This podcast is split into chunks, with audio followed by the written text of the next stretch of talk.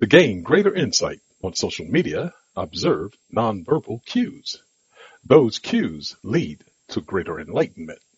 Greg Williams, the master negotiator and body language expert.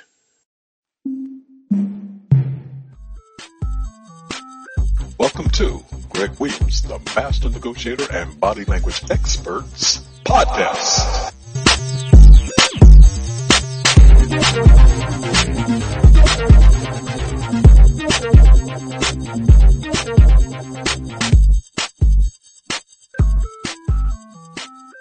This is how to negotiate better on social media.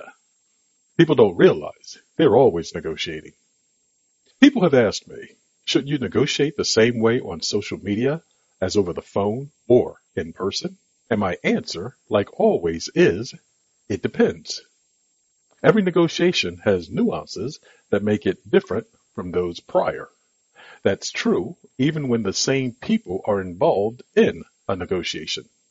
Social media is an environment that possesses opportunities to use tools such as bots that you may not be familiar with in a negotiation. Take note of the following to discover how you can become more proficient when negotiating on social media. Bots. If you're not aware, bots are automated tools that receive and dispense information. They can be a huge time saver when negotiating on social media. Depending on its sophistication, bots can be highly interactive or give out rudimentary information. Therefore, as a negotiator, you can use a bot in the beginning phase of the negotiation to gather insightful information that a human interacting with the other side might be more challenging to acquire. Let's use a real estate investor as an example. We'll explore how she might employ the use of a bot to negotiate in the opening phase of negotiations in her business. Once a prospect was attracted, for example Facebook, website, et cetera, the scenario might go something like this. Bot. Hello, I'm a bot that's here to assist you. Do you have a property you'd like to sell? Human. Yes. Bot. That's great. As a tool, my owner uses me to accelerate the selling process to help you sell your property faster. Please provide your name, the best offer you'll accept for your property, and the best way to reach you, along with a time to do so, for example email address, telephone number, et cetera, and my human counterpart will be in touch with you shortly. That's a brief example of the interaction that can occur between a bot and a human today. In that short example, the bot captured the name of the individual responding, their contact information, and the best offer they'd accept. All of that occurred without the buyer's interaction. The other capacity the bot served was to disqualify those that didn't want to give the requested information, which means the seller most likely didn't have a sense of urgency to sell their property. That insight allows the buyer to focus her efforts on those that want to sell now. And a bot's capabilities are much more sophisticated than what I just mentioned. The real question becomes, what will happen when negotiations can occur between bots without human interaction? To that I say, don't worry for now. Those days are off into the future, but it would help if you prepared for them. Facades. Social media can encourage people to adopt personas that drastically differ from the actual characteristics they possess. Thus, the facade they present can pose challenges. That's true because when negotiating with such individuals on social media, they can create fictional scenarios or unobtainable outcomes due to the feeling of being bolstered by their mask. That can create problems in the negotiation, which decreases the likelihood of reaching a successful outcome. Accordingly, when you negotiate with someone on social media, take into account that they may display a persona that's not their true self. If you sense that's true, probe to uncover the person behind the facade. You can accomplish that by observing their interactions with others in social media, what they display on the platforms they engage in, and to whom they make their displays. That knowledge will lend insight into what they value, from whom they seek recognition, and why they seek it. Once you have that insight, you can challenge them about the persona they're projecting if they become out of hand. Then ask if they'd like to continue the negotiation or terminate it. Either way, you will have forced an issue to the forefront, which will save you a countless amount of time, effort, and energy. Influencers.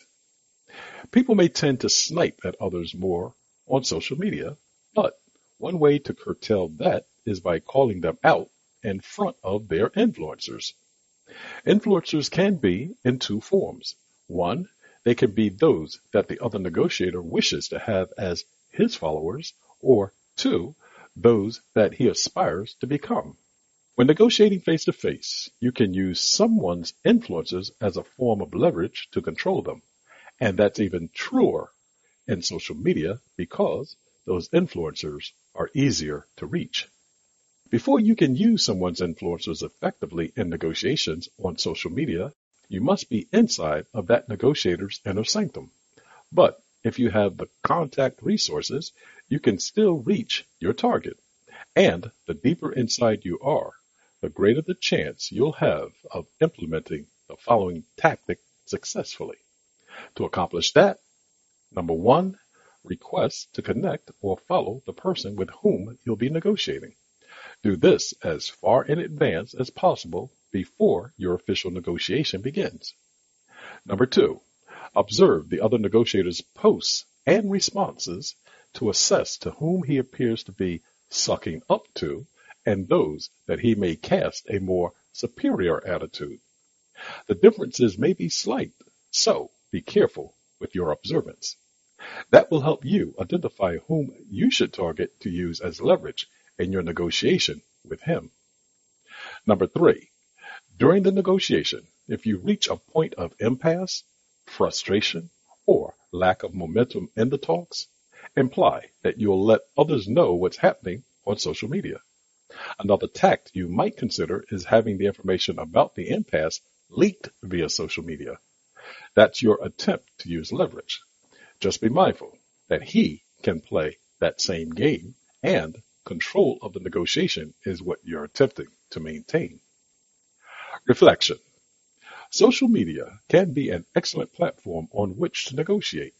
That's because it can give you greater control, and there are advantages you can use that might not be available if you negotiate it more traditionally, bots as an example. Thus, it can offer you leverage that you otherwise might not possess. To negotiate on social media more effectively, remember to use leverage in the form of the other negotiator's followers, bots when possible, and be aware when someone casts false facades. Armed with those insights, you'll become more of a reckoning force, and everything will be right with the world. Remember, you're always negotiating. Thank you for listening to today's session of Greg Williams, the Master Negotiator and Body Language Experts podcast. If you'd like to leave a comment, please do so by sending us an email at greg, G R E G, at the, T H E, master, M A S T E R, negotiator, N E G O T I A T O R dot com. You can also reach me at www dot the master negotiator dot com and give us a like if you appreciate the content that you've heard in today's session. Until the next time on the next episode, remember, you're always negotiating. Goodbye for now.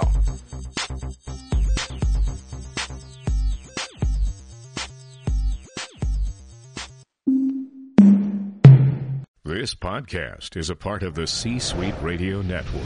For more top business podcasts, visit c suite radio dot com.